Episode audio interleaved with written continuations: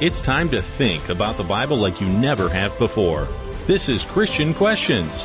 After the podcast, check out everything ChristianQuestions.com has to offer. Also see our weekly video series releases at ChristianQuestions.com slash YouTube. Now, here's your hosts, Rick and Jonathan. A Chinese proverb goes like this A wise man makes his own decisions, an ignorant man follows the public opinion. I'm Rick, and this is not your typical Christian commentary as we look at Bible related topics from a different perspective. I'm Jonathan. This podcast centers on godly principles, family values, and honest dialogue in a politically free zone. Folks, talk to us. Give us your feedback or questions at ChristianQuestions.com and all our social media channels. Dig deeper after this episode by downloading our comprehensive CQ Rewind show notes. It's a visual and contextual map for everything we cover. Look for the CQ Rewind button on our episode pages.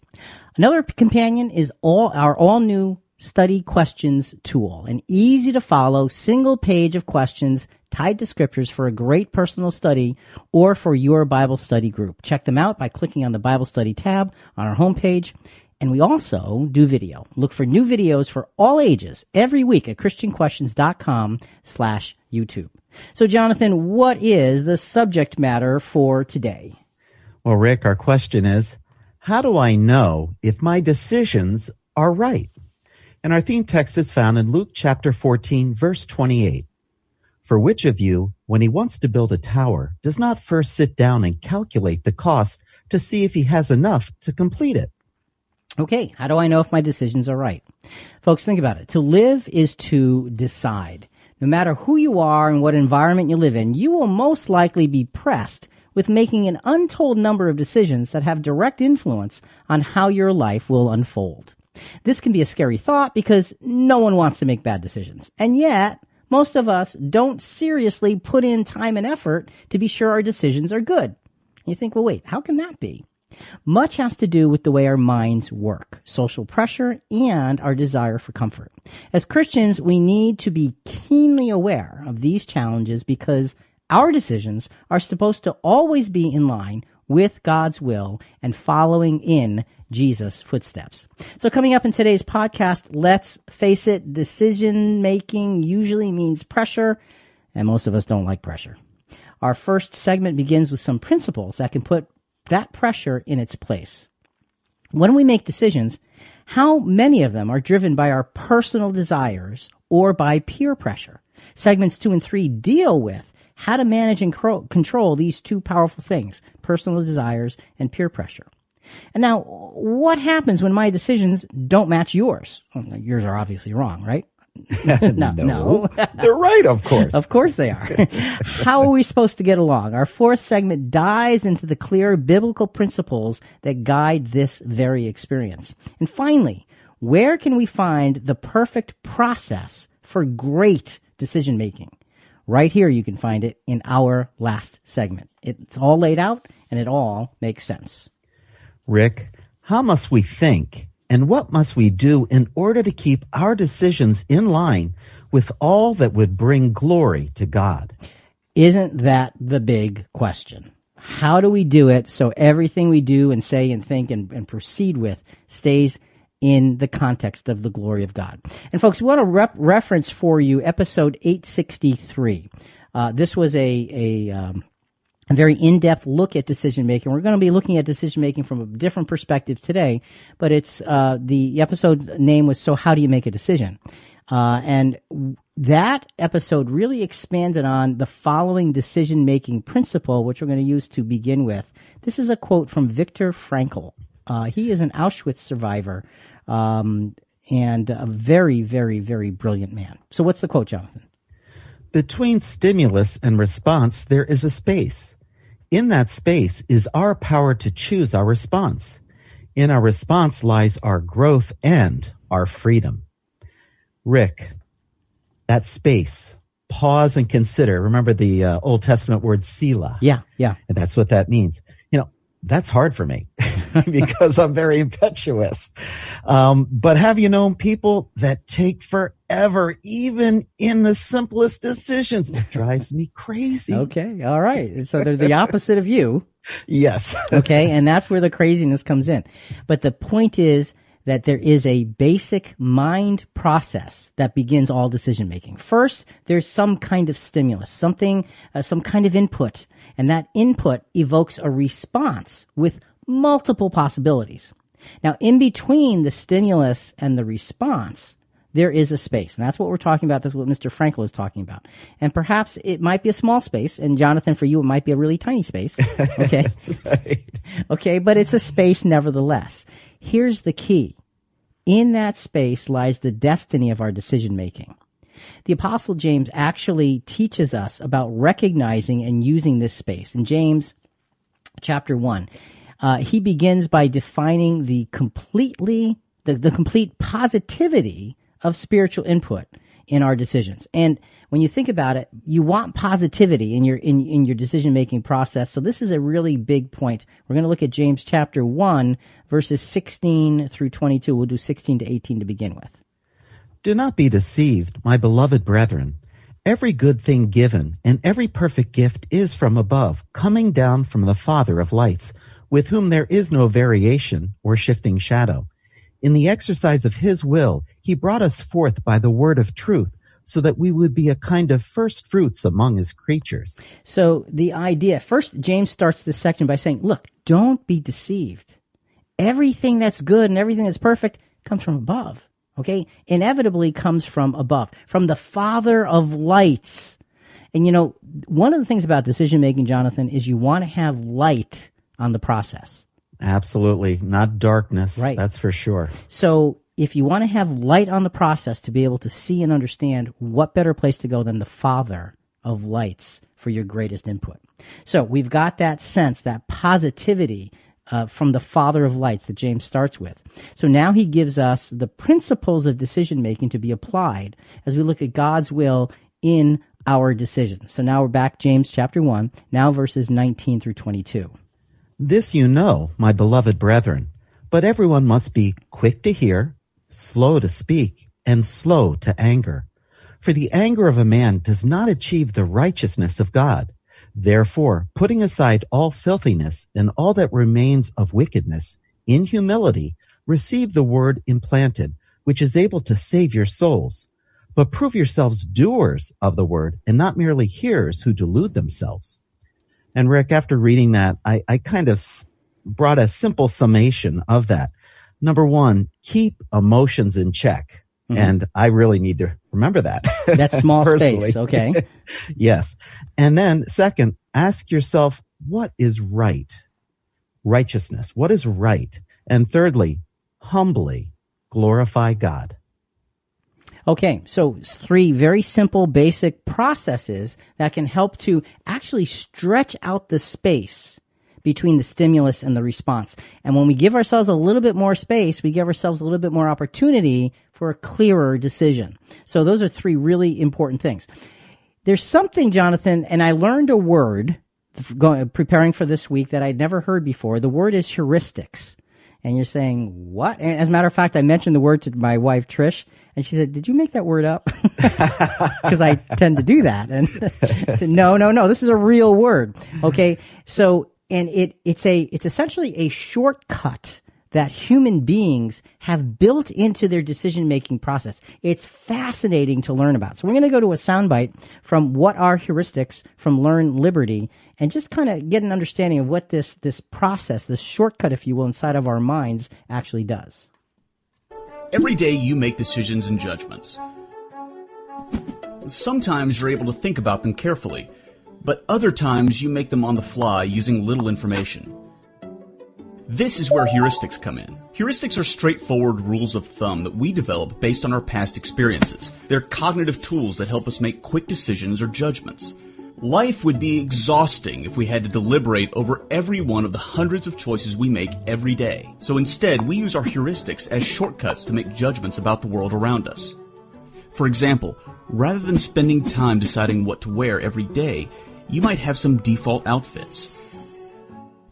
or when faced with a lunch menu with too many options, you may opt for what you've enjoyed in the past. Heuristics aren't about making the perfect decision or judgment, just about making one quickly.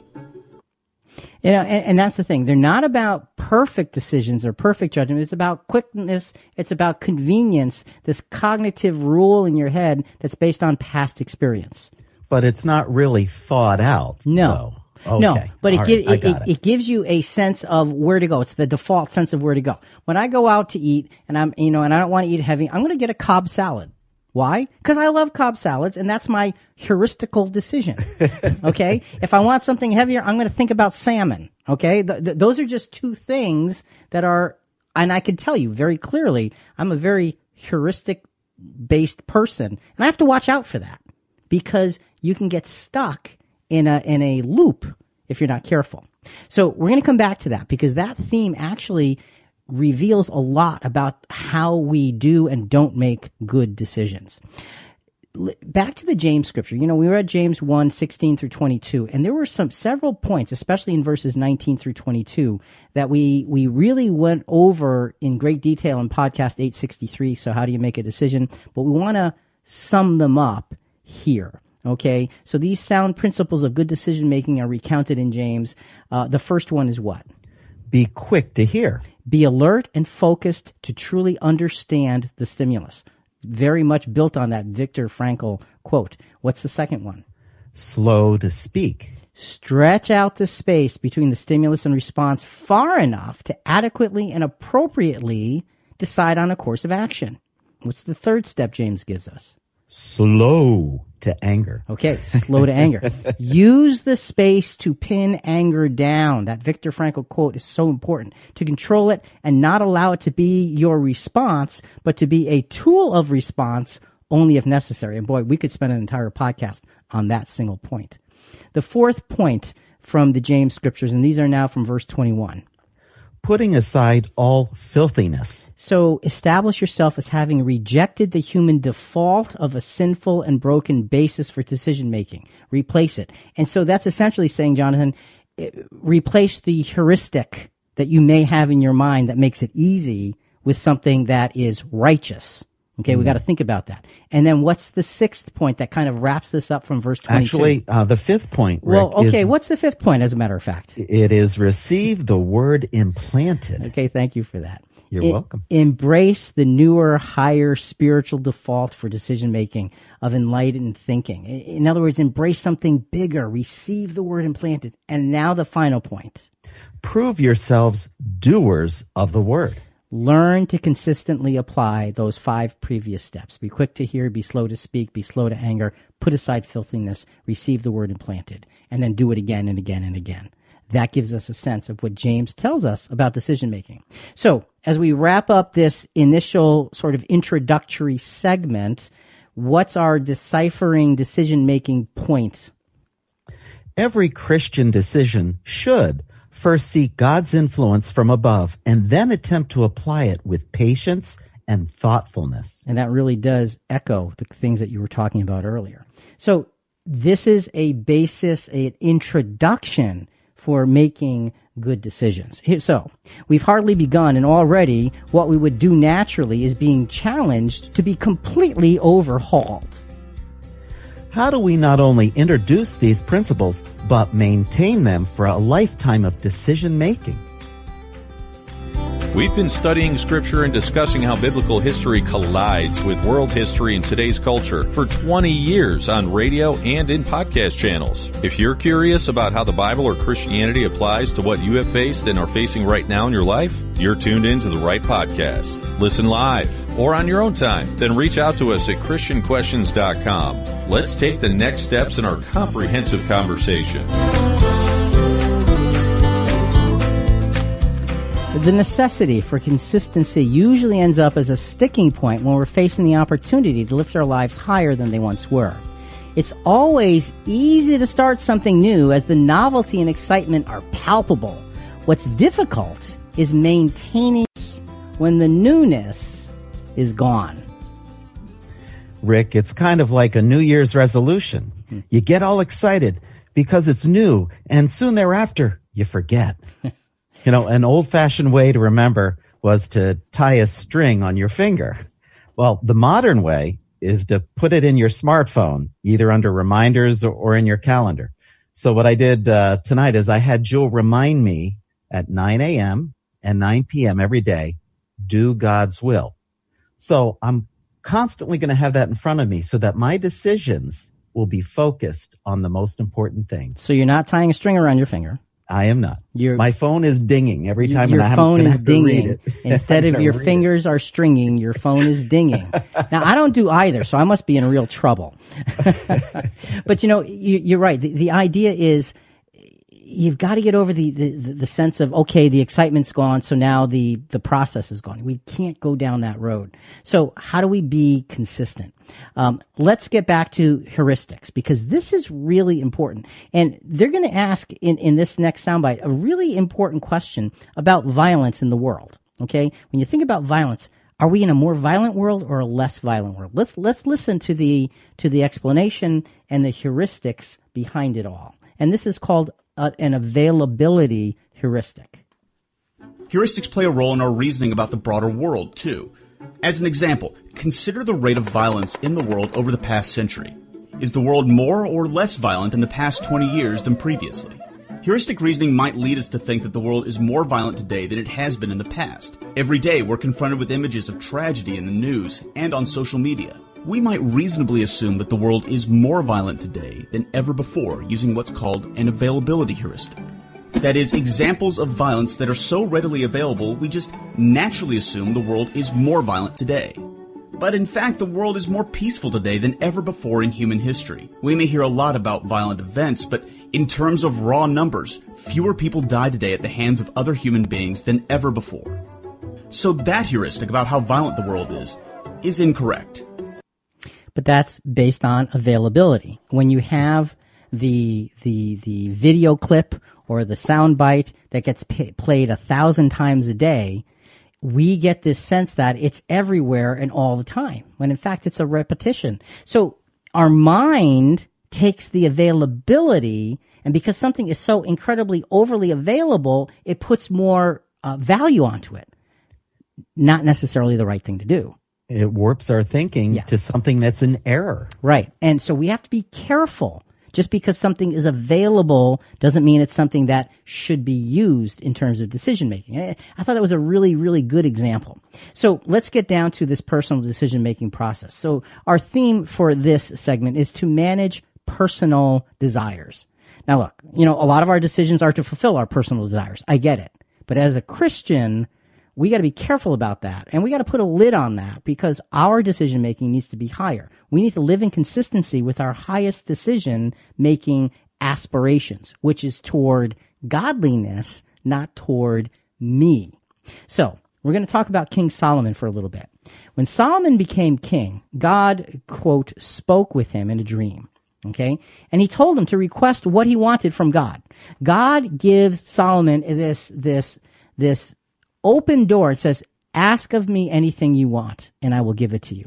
Solomon expressed in answer from this dream, he's expressed how the responsibility for before him as king was going to be bigger than he thought his capacity was. So here it is a very condensed version of this particular account. We're looking at 1 Kings chapter 3. We're going to take verses 9 and 10, verse 12 and verse 14 to just kind of overview what happens in this interchange between God in the dream and Solomon. Go ahead. So give your servant an understanding heart to judge your people to discern between good and evil. For who is able to judge this great people of yours? Okay. So he get he starts by saying, God, you you said I can ask for anything. The thing I want more than anything else is to have an understanding heart so I can judge your people and discern between good and evil. Because I am not capable of judging your people. And so God's response to that, God's reaction in verses 10 and 12 here. It was pleasing in the sight of the Lord that Solomon had asked this thing. Behold, I have done according to your words. Behold, I have given you a wise and discerning heart, so that there has been no one like you before you, nor shall one be like you after. So God says to Solomon, this is a beautiful thing to ask for. I will grant this to you. You will become the wisest man in, in, in the world. You will, because that's what you asked of me. You didn't ask for anything else. And then God continues. If you walk in my ways, keeping my statutes and commandments as your father David, David walked, then I will prolong your days. So he adds, okay, take the wisdom I'm going to grant to you. Take the, take the understanding heart I will grant to you and follow my statutes and live a very long, prosperous life. So this is decision making with God first and foremost. Solomon was given a choice as to how to base his life. And he said, I want to do it wisely, godly.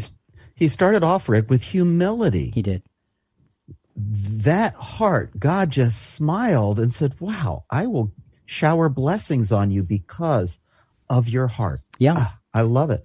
And isn't that how we start off when we learn, learn of the Lord and we want to serve him? Yeah, you're really setting up, aren't you? because we, we know what's coming.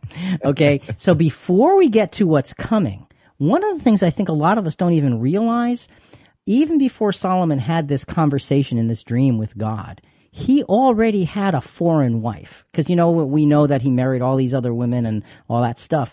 But before any of this, First Kings chapter 3 verse 1 gives us a, a little bit of background that's really important. Then Solomon formed a marriage alliance with Pharaoh, king of Egypt, and took Pharaoh's daughter and brought her to the city of David. So he forms this political alliance, marries the daughter of the Pharaoh of Egypt. And people, and you know, you look at that and say, well, what's he marrying heathen be, and God is blessing him? Hang on. Okay, let's look at some commentary because uh, John Gill gives some good, good um, explanations as to the context of this particular marriage. Married her, who, according to Ben Gersom, was proselyted first to the Jewish religion, which is very probable, or otherwise it can hardly be thought Solomon would marry her. And as the 45th Psalm and the Book of Canticles, supposed to be written on that occasion, seem to confirm. So these other writings seem to confirm that this first wife of Solomon's became Jewish first. And so you get that sense that it was in accordance with God's will. And God could bless that. Again, decision making with God first and foremost. And you're right. Solomon starts humbly and he's given wisdom because he's making decisions with God first and foremost. Okay. So he's putting aside his desires because he wants to serve God. That's the key here. Okay. We had the availability heuristic. Remember, when something is very, very available, it becomes an easy thing to go to, to have, to, to give ourselves a vacation in decision making because it's like, okay, it's available. I know it's got to be true. You know, it's a, it's a quick fix. Yeah. You know, and you've heard the saying, well, if it's on the internet, it must be true. Oh. You know, you know, and, and that's, and that's kind of what heuristics does. It's something that's really available to us. It just becomes it becomes true because we see it so often. There's another heuristic that's called representative heuristic. So let's get a sense of what that means. Anyone can place too much trust in the mental shortcuts they use to make sense of the world. Take this example. Let's say a person tests positive for a rare disease, one that only one in a thousand people have. What is the likelihood that he actually has the disease? Most of us would say the likelihood is very high based on the test results alone. But what if the results were inaccurate 10% of the time? If the false positive rate is 10%, a common number in medical tests, then it is highly unlikely our patient has the disease. In fact, based on the prevalence of the disease and the test result, we can be 99% sure he doesn't have the disease. This is because the odds of getting a false positive result, 1 in 10, are much higher than the odds of actually having the disease, 1 in 1,000. But in multiple studies, physicians routinely get this wrong, overestimating the likelihood that their patient actually has the disease. Psychologists call this the representativeness heuristic. People assume an individual case is more representative than it actually is. Again, so we assume something to be a picture of truth because we see it and it becomes a quote representation of what we assume to be true, but there's much more to the story. So you've got things that are very available, and then you've got something that represents something. And the, the idea of getting to this heuristics, which is a weird word, I admit. I like the word. I just like to say it. Heuristics. heuristics. Uh, um, it, be, we're, we're kind of studying this because this affects how I think. This affects how you think. This affects how every one of you listening thinks. So we have to be aware of these things so we can override them to get to a higher level of decision making and not just the default level, which is simple. So here's what happened to Solomon. Over time, wise decisions can give way to lustful decisions. Solomon starts marrying those who worship idols. That's not what he did originally, but in 1 Kings chapter 11, verses 1 to 4, and then verse 9, we're going to see what happens to him. Now King Solomon loved many foreign women along with the daughter of Pharaoh. From the nations concerning which the Lord had said to the sons of Israel, You shall not associate with them, nor shall you associate, should they associate with you, for they will surely turn your heart away after their gods. Solomon held fast to the, these in love. He had 700 wives, princesses, and 300 concubines, and his wives turned his heart away, Rick. Uh, what a disaster that happened. That's for sure. You have this man with this incredible wisdom to be able to judge over God's people. And he starts out, like you said, with such humility. But that wisdom and that ability went to his head. And then he started following how he felt rather than what was right in the sight of God. And not good decision making. no, not even remotely close to good decision making. It, it, was it, it polluted godliness. Rick, remember when Elijah asked, "How long halt ye between two opinions? If the Lord be God, follow him; but if Baal, follow him." You know, our touchstone should be God's will. Uh, decide on the right side. It requires experience and discipline, so keep it up.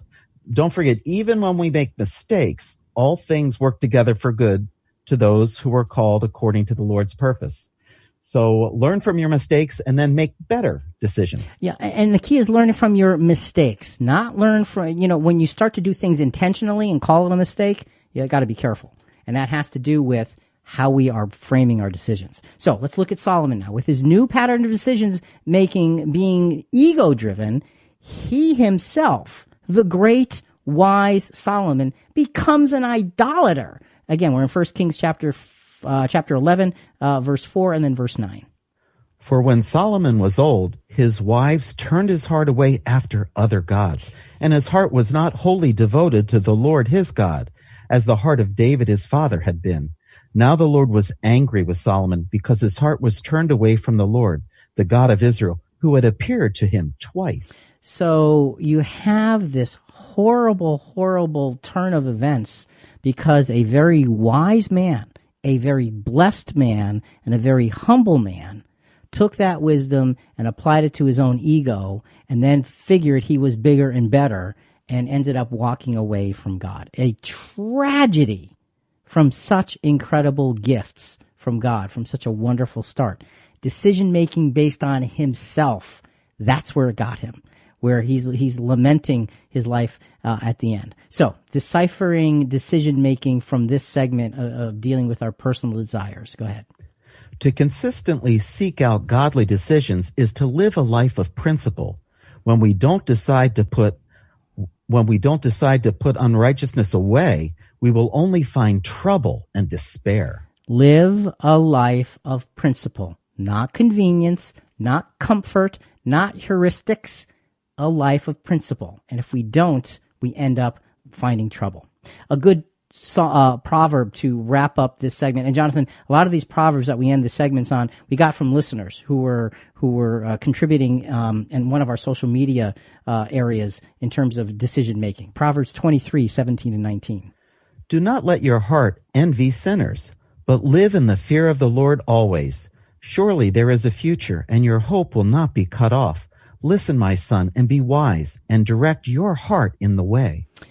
Direct your heart in the way toward God. Don't let your heart envy sinners. And in next segment, we're actually going to get even deeper into that. It's so important. Even when one is specifically blessed by God with wisdom, there's still danger of deciding on the wrong path. Are there differences in our decision making approach when it's a group decision and not individual? Learning about your hosts is always a good thing. Rick and Jonathan both love studying the Bible and sharing their thoughts with you every week. Did you know they've been doing this program for over 20 years? It started as a radio show in 1998. We moved to an exclusive podcast in 2016 and have enjoyed talking to all our listeners all over the world. Plus, these guys are best friends and longtime students of the Bible. That's part of why our Christian Questions team of volunteers and listeners feel like it's a big family. Talk to us anytime and hear over a thousand archive programs at ChristianQuestions.com. Now, let's get back at it. What's next, Rick? For the most part, principles remain principles whether we are solo in our thinking or part of a larger group. What changes with a group decision are the factors of compromise and understanding. Here we need to be careful that we don't allow the powerful force of groupthink to subdue principle. Groupthink. Well, Rick, you know when when you had that phrase in, in in the information I'm like, what is groupthink? I had to look it up okay. because I had never heard of it before, and it's really interesting the the definition that I got. Groupthink occurs when a group of well-intentioned people make irrational or non-optimal decisions, spurred by the urge to conform or the discouragement of dissent. This problematic or premature consensus may be fueled by a particular agenda or simply because group members value harmony and coherence above rational thinking. I thought, whoa, this can really get you in trouble. Doesn't that sound like politics? Oh, it does. it does. You know, and, and actually the next soundbite is going to deal with a little bit with politics. We don't do politics. We don't talk politics. It's talking about just political environment. And it's about heuristics. It's from What Are Heuristics from Learn Liberty. And it's, um, uh, it's talking about heuristics in politics. And this is a place where heuristics exists and thrives to the detriment of all. Listen carefully to how this is, this is, this is framed. This is really, really quite brilliant. Our political views can especially suffer from an over reliance on heuristics. Just consider how we deal with political issues. We'll often let our political identities and our heuristics about how right we think they are stand in lieu of important details and information we need to have an informed viewpoint. Because our heuristics can so easily lead us to faulty conclusions, it's important to be humble about our views. In light of our fallibility, we have to do something that doesn't come easy. We must recognize that the world is an uncertain place, and that our judgments about it are often wrong. We ought to listen to opinions we may initially consider wrong or even offensive. Our intuitions are useful, even necessary when it comes to making quick judgments about the world. But that doesn't mean they're correct. Recognizing the flawed nature of your thinking is a bold first step to challenging it. What? Listen? Listen to the people I disagree with? What are you kidding? but see, that's our political knee jerk response. But of course they're wrong because of A, B, C, D, E, F, and G. You know, it's, it, we have all of the reasons all lined up. We have all of our talking points. Doesn't matter what side of the aisle you're, you're, you're on. That's what we have. And the, the, the, the, the great disservice to all is you're not even giving the other side a chance to breathe. Because let's be sensible, folks. People on the other side of what you might think are not all just plain dumb. They're just not. Okay? So find what they see as wise and try and understand it. There's a world of, of, of growth in our decision making when it comes to being able to look at life that way. And you have to be humble, Rick, to be able to do that. You keep bringing that point up, don't you? But it's so valuable well, in this discussion. And and so really strong decision making has to have a lot of humility as a foundation. That's really what it comes down to. So our theme for this segment is to avoid peer pressure while consistently standing in the power of godly principle. So we're going to a new example, Samuel's sons. So the prophet or the, the, the judge Samuel in, in back in the Old Testament, his sons were appointed to be judges in Israel, but did not follow God's ways. They weren't good men. The people were unhappy with this and they complained. So we're going to go to 1 Samuel chapter 8, verses 4 and 5. Then all the elders of Israel gathered together and came to Samuel at Ramah. And they said to him, Behold, you have grown old, and your sons do not walk in your ways. Now appoint a king for us to judge us like all the nations. So they are unhappy with Samuel's sons, and they should be, but they come to a really interesting conclusion. So Israel wants a king and a new course of action, and it's based on certain facts. Now, these facts were good. Okay. Samuel's sons were not doing a good job. Okay. They didn't reflect the entire context. These facts did not reflect the entire context of what they should have considered. But they're looking around to other nations, Rick, and they're seeing good things all around them. They're seeing what they think are good things all around them. And the availability heuristic kicks in and the representative heuristic kicks in. You say, they all have kings. They seem to be thriving. We should have one too. Because your sons are doing such a bad job. This is what we want. So here's what happens. First Samuel chapter 8 verses 6 to 7 and then verse 9. This is Samuel's reaction and then God's reaction. But the thing was displeasing in the sight of Samuel, and Samuel prayed to the Lord. Okay. The, you know, the, the interesting thing is Samuel, you know the decision making process of Samuel because he is just displeased by the whole thing. So it's, it doesn't say it displeased God initially, it displeased Samuel. And so he brings that concern to God. You, you see the godliness in his thinking. Verse 7 gives us God's response. The Lord said to Samuel, Listen to the voice of the people in regard to all that they say to you, for they have not rejected you, but they have rejected me from being king over them. And this is the interesting thing. God tells Samuel, I am Israel's king. I am the sovereign. I'm the one who says, you go here, you go there, you go here, you go there. They're rejecting me, not you. You are just a tool in my hand because I'm king. They want a human king instead of a God, of God as their king. He was the perfect king. yeah, How many times did miracles and protection and yeah, uh, yeah. What? Well, you know, and and they just saw things through that availability and the representativeness of what was around them, and they were looking for a poor decision. Here's what God f- continues to tell Samuel. You shall solemnly warn them and tell them of the procedure of the king who will reign over them. So God gives Samuel permission to heed their decision, but he also tells Samuel to disclose the consequences of their decision. Rick, God created the system of judges for Israel, right? Yes. Well, shouldn't the elders have asked Samuel, "Hey, how could we how could we improve this? Uh, we've got some concerns here."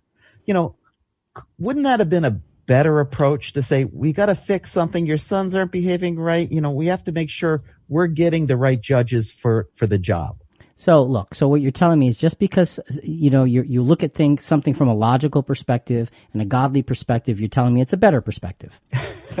yeah, you're right. it would have been, but it was about their own sense. It was about the, the the pressure, the the influences around them, and and then all of their talking saying we want something different because it's not working right now. We want to overhaul the whole thing.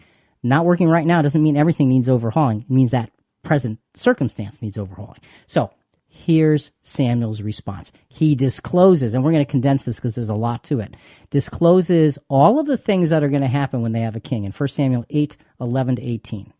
He said, This will be the procedure of the king who will reign over you. He will take your sons and place them for himself, and they will run before his chariots. He will appoint for himself commanders, and some to do his plowing, and to reap his harvest, and to make weapons of war. He will also take your daughters for perfumers, cooks, and bakers. He will take the best of your fields and your vineyards and your olive groves. He will take a tenth of your seed of all of your vineyards. He will also take your male servants and your female servants and your best young men and your donkeys and use them for his work. He will take a tenth of your flocks. Then you will cry out in that day because of your king whom you have chosen for yourself but the Lord will not answer you in that day. So you need CQ Rewind, the, the, the, full edition to, to be able to, to see this, you know, the, the show notes here, because you, you've got to see all of these things that Samuel says is going to happen because God says, look, these are the consequences. When you have a man ruling over other men, this is what happens. All evil consequences are laid out before any group decision is made. God gives them full disclosure. And you know what, Jonathan? A powerful tool against groupthink is truth and disclosure from a mutually reliable source. Now, God, I would say, is mutually reliable. And Samuel. Through the mouth of Samuel, mutually reliable, God's Yes. mouthpiece. Yes. So they have this mutually reliable source. They're given everything they need, and yet they're still going to go down that wrong path. Now we're gonna we're gonna come back to that in a moment. We're to go to a different soundbite. This is from this is fascinating. This is from the neuroscience of decision making. Uh, Kimberly Papillon uh, from a TED Talk, uh, Nashville Women. Um, and she's talking about just to set the context here uh, this heuristics idea leads us to group biases that we're not even aware of because there are things that are convenient in our thinking and so she's asking the question okay she she goes through and she proves that these group biases exist she says okay let's look at how young we start with these group biases listen to this this is just fascinating stuff This should disturb us. That there are groups of people who we are failing to encode as fully human on both scales. We'll have different levels of empathy for them when they're in crisis. We'll allocate resources differently for them. We'll want to create more space between us and them, draw a clear line of demarcation between us and them. But how early does this begin? Let's take a group of nine year olds. And let's take nine year olds from the north and nine year olds from the south. And let's let them listen to a children's story being read by somebody from the north and somebody from the south. On our human encoding scale, first for nice, how do they do? Oh, we find interesting enough, the, the nine year olds from the south decide that the person from the south is indeed nicer than the person from the north. And the nine year olds from the north agree. Yes, all things being equal, they would rather play with the person from the south, right? But what happens for smart? Oh. Now, now our nine year olds from the south decide that the person from the north is two times smarter than the person from the south. And the only difference is that the nine year olds from the north decide that the person from the north is three times smarter than the person from the south.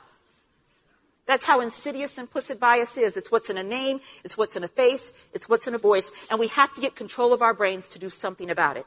Just as neuroscience gives us insight into the problem, it also guides us on the solution. So, so what, what she's talking about is is the is the internal wiring that somehow says that Southern voice is friendlier but not as smart.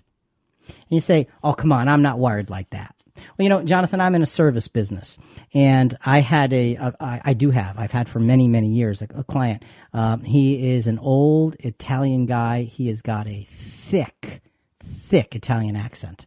And your first impression, because he called me Ricky. Hey, Ricky, it's good to see you, Ricky. You know, and I, when I first met him, it was hard to even understand him. And your sense is, and, and honestly, your sense is, okay, I'm going to have to go slow with this guy because he's got this accent.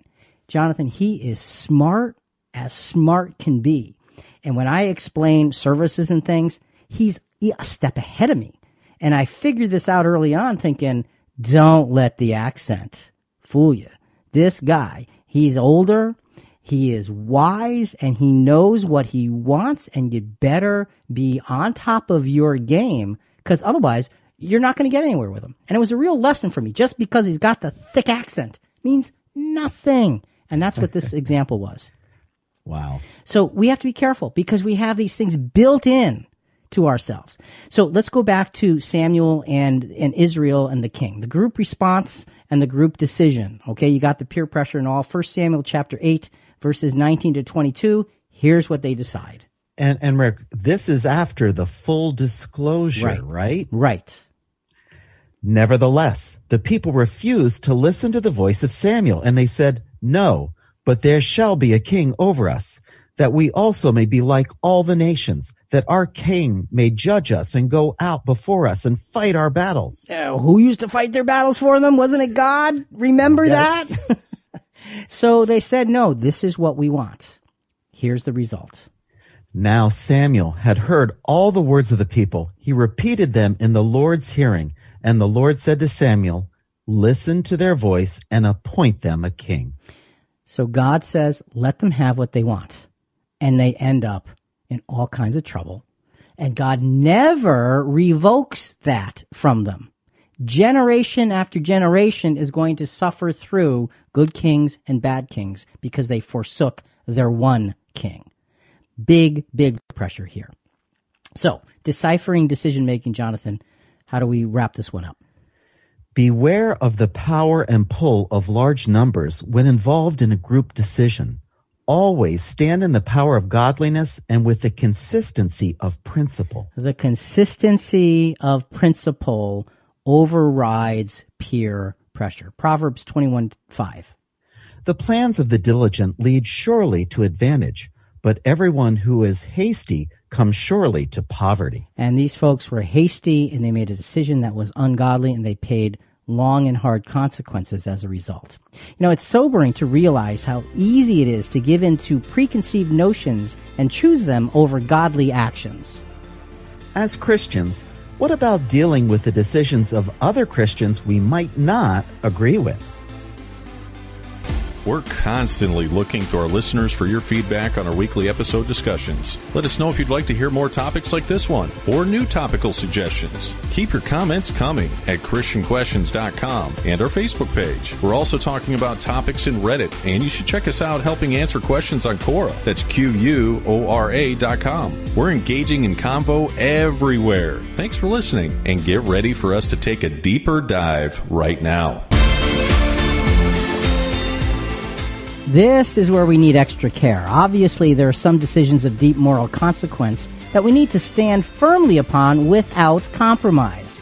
However, the vast majority of the things we may not see eye to eye on are not that serious, but they are still of vital importance. And Jonathan, this is an important aspect. Sometimes there are things that you have that we need to be uncompromising on. But most of the time, there are many things we may see, see differently that are just matters of that's the way you see it, this is the way I see it, and those things don't agree. What do we do now? And so this is this is an important aspect of decision making. How do we deal with that with fellow Christians? It's right because we don't want to judge improperly Right.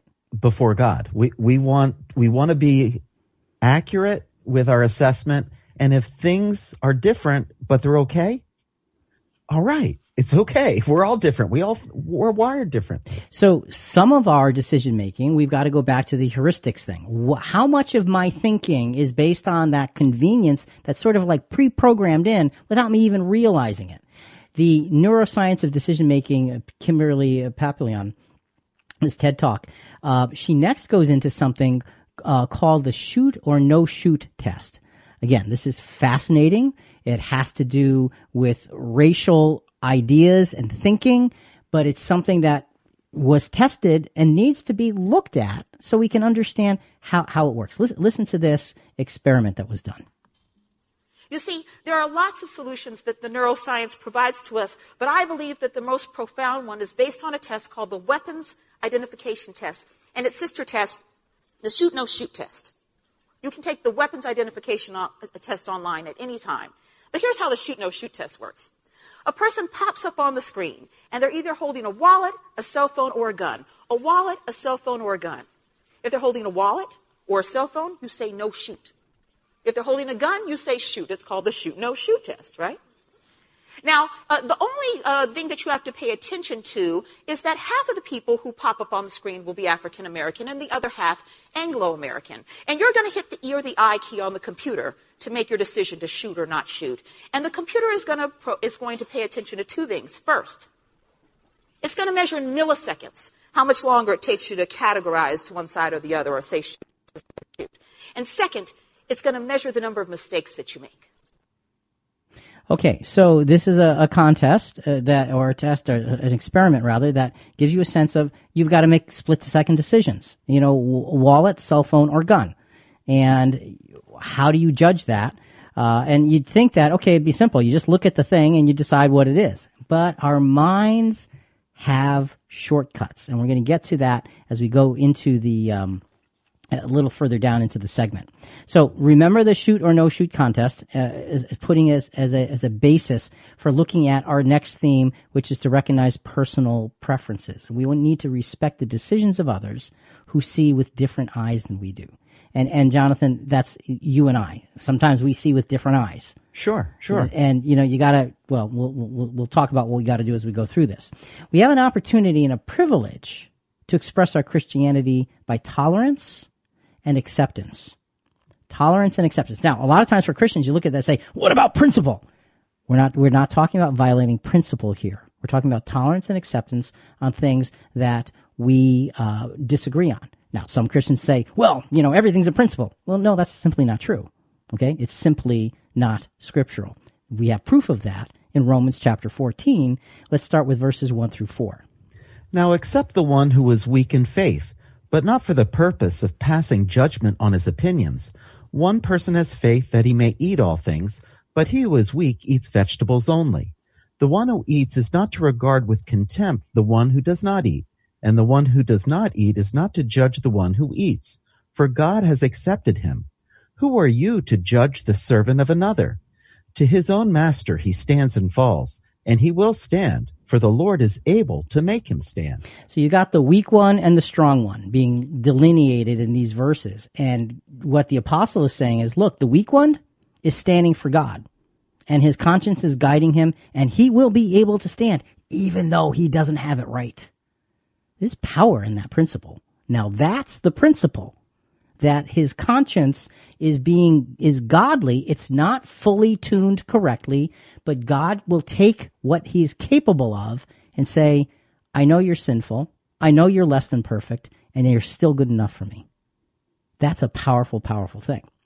The next example is not necessarily contrasting weakness with strength. It doesn't mention it in this example, but it's contrasting different opinions. Romans 14 verses 5, and then we're going to go to verses 7 and 8.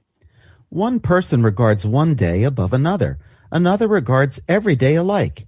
Each person must be fully convinced in his own mind.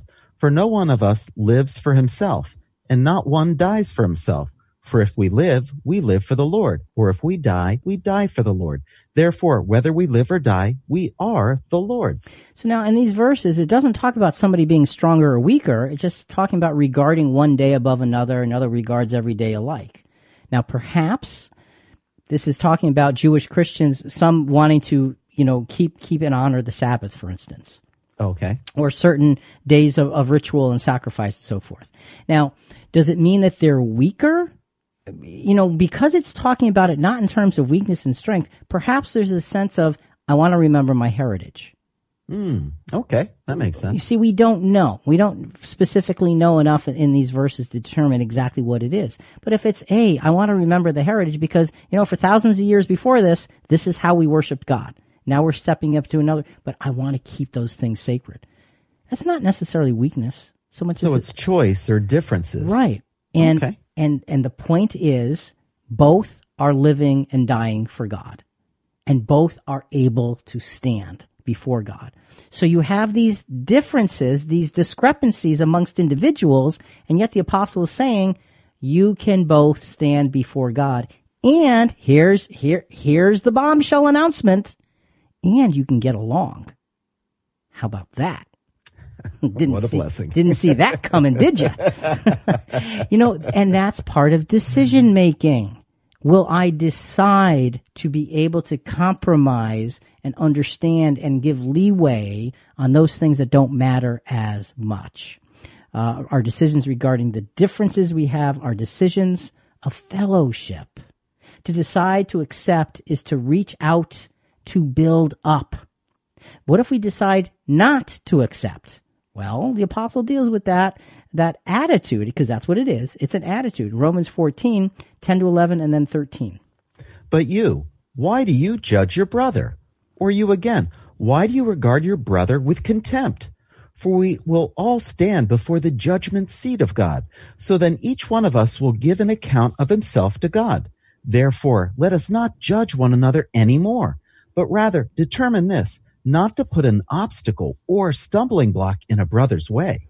Okay, why do you judge your brother? Why do you regard your brother with contempt? And that's why I said the decision not to accept is an attitude. When we regard our brother with contempt, they're not mature enough to understand things the way I do.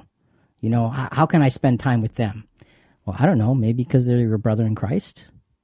Yeah. You know, and, and the idea is that what you may be doing to that individual by having contempt is you may be putting a literal stumbling block in front of them because now they're saying, I don't know what I did wrong. I'm, I'm doing the very best I can. And, and they, they see me as second class.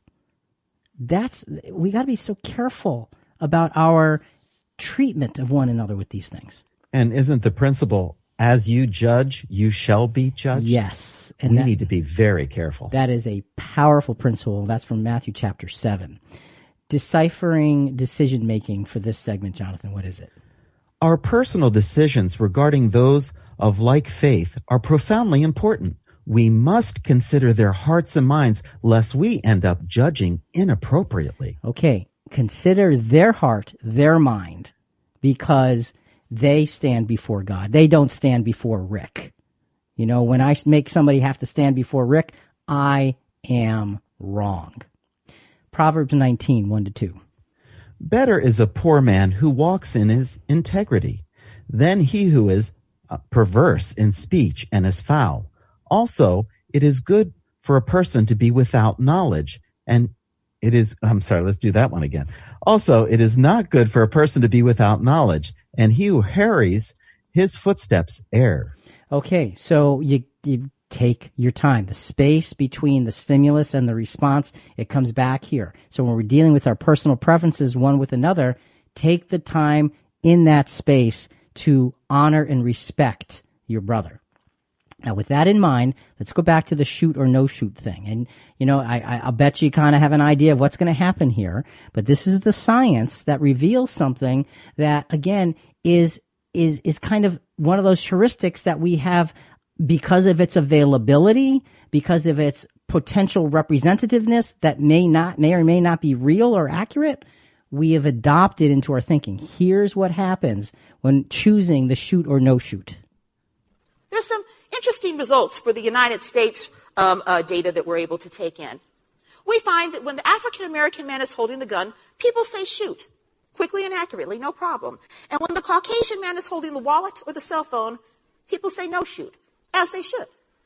The problem comes in in the other two categories. When the African American man is holding the wallet or the cell phone, people still say shoot. And when the Caucasian man is holding the gun, people say no shoot. In fact, in a series of trials, they found that people were more likely to say shoot for the African American man holding the wallet or the cell phone than they were for the Caucasian man holding the gun.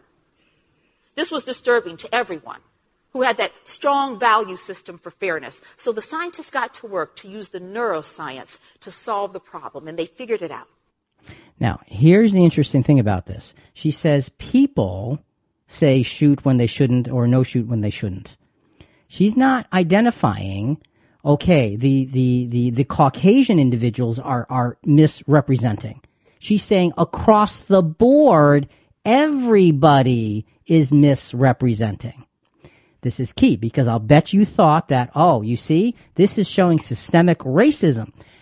It's amongst all groups. Why? Because it's that heuristic thing that we have in our heads. Because of the repetitiveness, the availability. You see an image and you see it a hundred times. It's the same thing a hundred times. What's the lesson? The lesson is we need to be careful. Just because something is always available and always in your face doesn't make it an absolute representation of complete truth. So in our decision making, we have to rise above that knee jerk reaction. Stimulus, space, response. Important stuff, Jonathan. Important, important stuff. Let's take a take a left turn here for a minute. What kinds of things might hinder our decision making? We got three things we want to consider. They're from John Maxwell, a maximum impact series lesson called Making Good Decisions Better. And Rick, so these are all negative, right? Yes, these are things. Don't try these at home. okay, what are they? The power of procrastination. Procrastination is often disguised as rational thinking. It ends up a welcome response when disguised this way because it feeds our desire for inaction and seems to give us great reasons for doing nothing. Okay. And look, procrastination is an issue and we can all easily have that issue. Procrastination is not a good decision making tactic. It's a stall because we are worried about the decision. What's the next one? The slippery slope of surrendering. When a decision is exceptionally difficult, it can cause us to cave in as we have been depleted of so much energy that we lose our will to fight. Okay, so when something is really hard and you've got to gather a lot of things, sometimes we just surrender and say, "Oh, I don't know, forget it. I'm just going to do this." And we we stop with the process, the godly process of processing through and gathering the appropriate information for the decision. So procrastination, not a good idea. Surrendering because it's too much work, not a good idea. The third not a good idea is what? The inaction of information gathering. The necessity of gathering an ever larger pile of information before actually deciding to do something about it. Okay, always have to have more. Always have to have more. There comes a point where there is enough. So in our decision making, how do I know my decisions are right? How do my decisions are good? Are, am I procrastinating? Am I going down that slippery slope of surrendering? Or am I just becoming, having inaction because I'm just going to spend all of my time continually gathering more and more and more and more and more and more and more and more and more information. We have to be careful about these things because they can hurt the decision making and our personal preferences end up getting in the way of our godly thinking. So decision making is just plain old difficult. So much rides on so many things. We just need to keep looking up. With all these examples showing us what not to do, is there one that shows us exactly what to do? We're uncovering the truth scripture by scripture while gathering information from across today's media landscape with our vast CQ team of contributors. We want to hear from you, our listeners, for more contribution to our conversations. Talk to us at ChristianQuestions.com or message us through the Christian Questions app, and our producers may read your comments over the air. Let's continue working through our topic with all our tools. We're reviewing the evidence. Now let's put it together. Now, it's interesting that finding faulty decisions is so easy. Fortunately, Jesus did show us a simple yet eloquent process for our decision making that can really take the headache out of a lot of this. The key here will be for us to decide to pay attention and actually, here's an idea, actually follow the advice as it is given. I'm serious. It's a great idea. And for many of us, it's novel. What do you mean? I'm supposed to follow the advice as it is given? You know, it's like, it's like, it's like, you know, cooking a dinner and it doesn't come out quite right. And so you say, okay, well, where did it go wrong? And so you say, well, did you follow the recipe? Well, yeah. Well, well, kind of. Well, I decided I didn't have enough of this and I substituted that for this. Well, well, well, hang on. You know, if you wanted the results from the recipe, you need to follow the ingredients in the recipe and its process. Decision making is exactly the same thing. Now, before we get to the process, and there's a great set of scriptures that lays this out and makes it really easy. Let's get to the resolution for the shoot or no shoot problem because there is a resolution. And the cool thing is, it's really simple. Listen to this. See, there's a part of the brain called the rostral anterior cingulate cortex, the rostral anterior cingulate cortex, the RACC, that turns on whenever you want to do a good job on a test like this. If you can get that part of the brain to turn on, you'll say shoot when you're supposed to say shoot and no shoot when you're supposed to say no shoot. So they had to figure out how to activate the brain, how to literally teach us to take control of our own brains, to turn on the parts of our neuroanatomy that will help us use our value system with particular types of decisions. And they figured it out. They just told people while they were ta- taking the test that they were going to be monitored for race related bias. No pressure, no pressure. and suddenly the RAC lit up. The RACC was critical to the analysis, and people were saying shoot when they were supposed to say shoot and no shoot when they were supposed to say no shoot. So, can we self monitor? Sure, we can. We can look at our own decision making and track it one moment to another. And indeed, we should. And we can also do it systemically, where we try to see if there are patterns in our decision making. And of course, we should. So, you know, the, the thing is that you've got this part of the brain, the uh, rostral anterior something something cortex, okay? And you have to turn it on. And so the way to turn it on is to create an awareness of where the deficiency may lie. And in this case, okay, here's what's going to happen. You're going to go through this experiment, but just be aware. You're going to be monitored for race related bias. What that does is that gets your mind thinking, I'm not biased. I got to pay attention. And Jonathan, that's the key. The whole key to overcoming this is pay attention to the details. Pay attention. Right. So when you're dealing with somebody who disagrees with you, pay attention to their perspective as valuable. When when you're when you're dealing with peer pressure, pay attention to the fact that just because everybody says it, there may be an, a built-in bias in that, and you need to be aware. And if we just get ourselves to pay attention, we, the whole thing can change. So, Jonathan, what's our theme for this last segment? Attain a patient perspective that uses sound principles, sees beyond personal desire, peer pressure, and accounts for personal preferences. and that takes all of the points that we we all of the themes that we talked about previously and says okay all of this has to be done within a patient perspective. How do you do that? Well long ago jesus taught us a profound lesson in awareness regarding our life decisions. This is a profound powerful lesson it's in a parable found in Luke chapter 14, verses 25 to 33. And we're going to break it up into a whole bunch of pieces because in this parable is the key to the process of being aware so you can make a good decision. This is, this is amazing. Luke 14, let's start with verses 25 and 26. Now large crowds were going along with him, and he turned and said to them, If anyone comes to me and does not hate his own father and mother and wife and children and brothers and sisters, yes, and even his own life, he cannot be my disciple. Okay, so you got the crowds, and now he's he's going to challenge the crowds. So Jesus' first point is there's this decision has a clear objective. Okay, the decision, the clear objective is to follow Christ, and the question you have to ask yourself is this what I really want? And Rick, uh, the point that I really drew from this is love me more. Right. Because, you know, when it says hate your father and mother and on and on, it means love less. Uh, You know, that's really, really the, the, the core of the matter. So love me more. If you're going to follow me, that means you're going to love me more than everything else. So this decision has to, ha- has a clear objective. Love me more. Follow Christ. Verse 27 is going to bring us the sec- so you have to have your clear objective. That's the beginning of this, of a good decision making process. Verse 27 will give us the next point. Whoever does not carry his own cross and come after me cannot be my disciple. Okay, carry his own cross. That had bad implications for people in those days. So the second point here, are you aware that the cost of the decision before you is completely life altering? Do you understand that as you approach it? It's life altering. It's showing a sacrifice to death. Yes, absolutely positively. It's saying it's going to cost you everything. So what are you aware of the cost of your decision? Do you have a first clear objective? Now are you aware of the cost?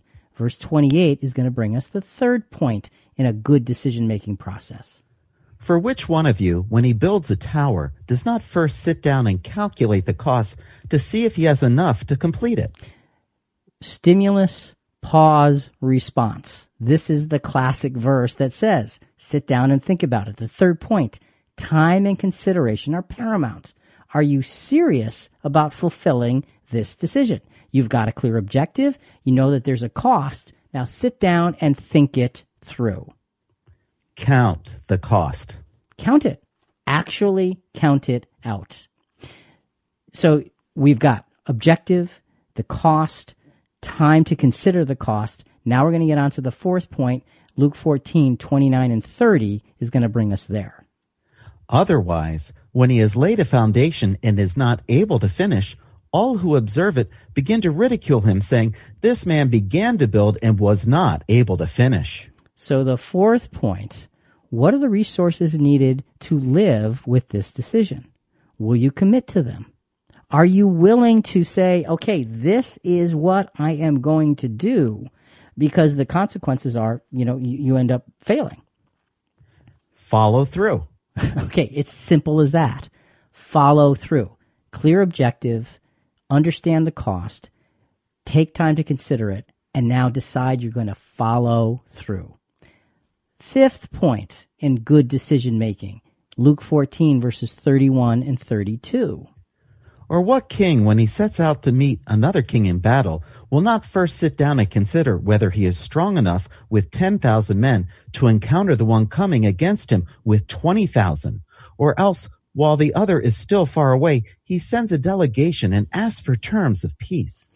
So Jesus is bringing in another example in this really important decision making process. And this fifth point is what level of discipline and tenacity is needed to complete this decision? Am I going to be going about it the right way or the wrong way? What do I need to actually fulfill the objective and the cost and the, the, the time considering it and the resources? Use the spirit of a sound mind. Okay, get your head in gear so that this decision can be really considered in the biggest way possible. And then our last point in this process of good decision making is verse 33 from Luke 14. So then, none of you can be my disciple who does not give up all of his own possessions. This last point Jesus makes is Are you willing to pay the price in full to succeed in this decision? It's your all. Right. That's what it's going to cost.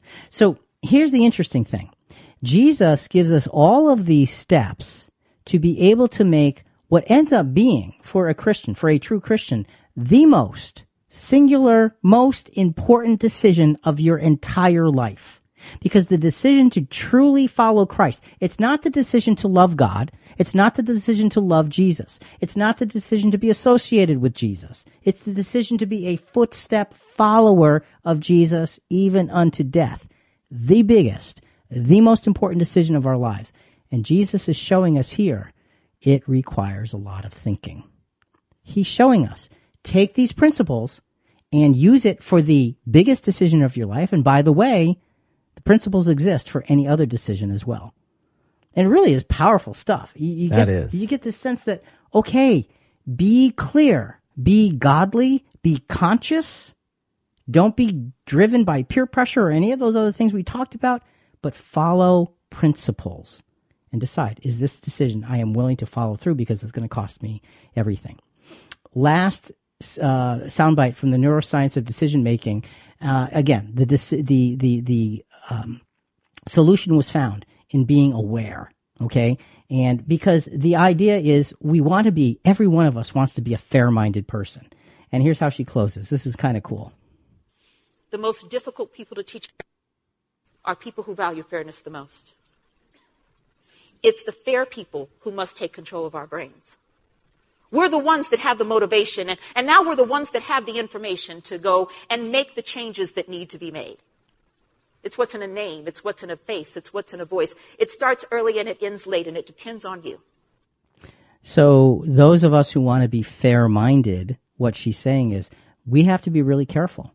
We have to step up and we have to be what we think we are by being aware of the things that we think that don't contribute to what we think we are. We think we're fair minded, but we may have a lot of little built in biases that we're just not even aware of. And she's saying, open your eyes, be aware, and then be fair. And it's powerful wisdom here. So in our decision making, it really comes down to looking at the things that we just sort of naturally accept in our lives and saying, wait, there's a higher way. A couple of final scriptures, James 4, 13 through 16. Come now, you who say, Today or tomorrow we will go to such and such a city and spend a year there and engage in business and make a profit. Yet you do not know what your life will be like tomorrow. You are just a vapor that appears for a little while then vanishes away. Instead, you ought to say, If the Lord wills, we will live and also do this or that. But as it is, you boast in your arrogance. All such boasting is evil. So the idea is if the Lord wills, that's the sort of the icing on the cake of decision making. Okay, I think this is the right thing to do. I'm willing to commit to it. And if the Lord wills, I'll be able to follow through on it and look for his direction. It's a really simple thing, but it's one of the most powerful things to give us the right kinds of decisions. Our final deciphering decision making point, Jonathan, is None of our decisions as Christians are to be taken lightly. Godly principles, consistency, personal conviction, and respect for others are all factors that need appropriate consideration. So decision making is a process that takes time and thought and effort and wisdom and humility and godliness and scriptural basis so that we can do things to honor and please God. Final scripture, Proverbs 24, verses 3 to 6. By wisdom, a house is built, and by understanding, it is established. And by knowledge, the rooms are filled with all precious and pleasant riches. A wise man is strong, and a man of knowledge increases power. For by wise guidance, you will wage war, and in abundance of counselors, there is victory. So the message of that final scripture is there's power in spreading out the the the basis for your decision making. We need to be abundantly clear that as we go through our lives and have to make the decisions we need to make, it's got to be God based. And the best way to do those things is to have others involved that have the same principles as you, that to to bounce the idea off of them, see what they think. And then sometimes there's compromise involved, sometimes there's not. Be careful of peer pressure. Be careful of personal desires. Be careful of when we have disagreements because the bottom line is I will be godly and scriptural in all that I say and do. That is what a good decision is made of. Folks, we hope you've enjoyed being with us today. Decision making is a hard thing and it happens all the time and frankly doesn't get enough attention. Let's think it through. Be a Christ like decision maker. Think about it. Folks, listen, we really do want to hear from you. Give us your feedback or send us your questions on this episode and other episodes at ChristianQuestions.com. Also, a big part of spreading the word about our program is subscribing to Christian Questions in iTunes or Apple Podcasts or Google Podcasts, Stitcher, whatever your favorite podcast channel is. Please rate us and review us. We greatly appreciate it. And coming up next week, what is the true spirit of Christmas? It's there, it's powerful, Talk to you next week.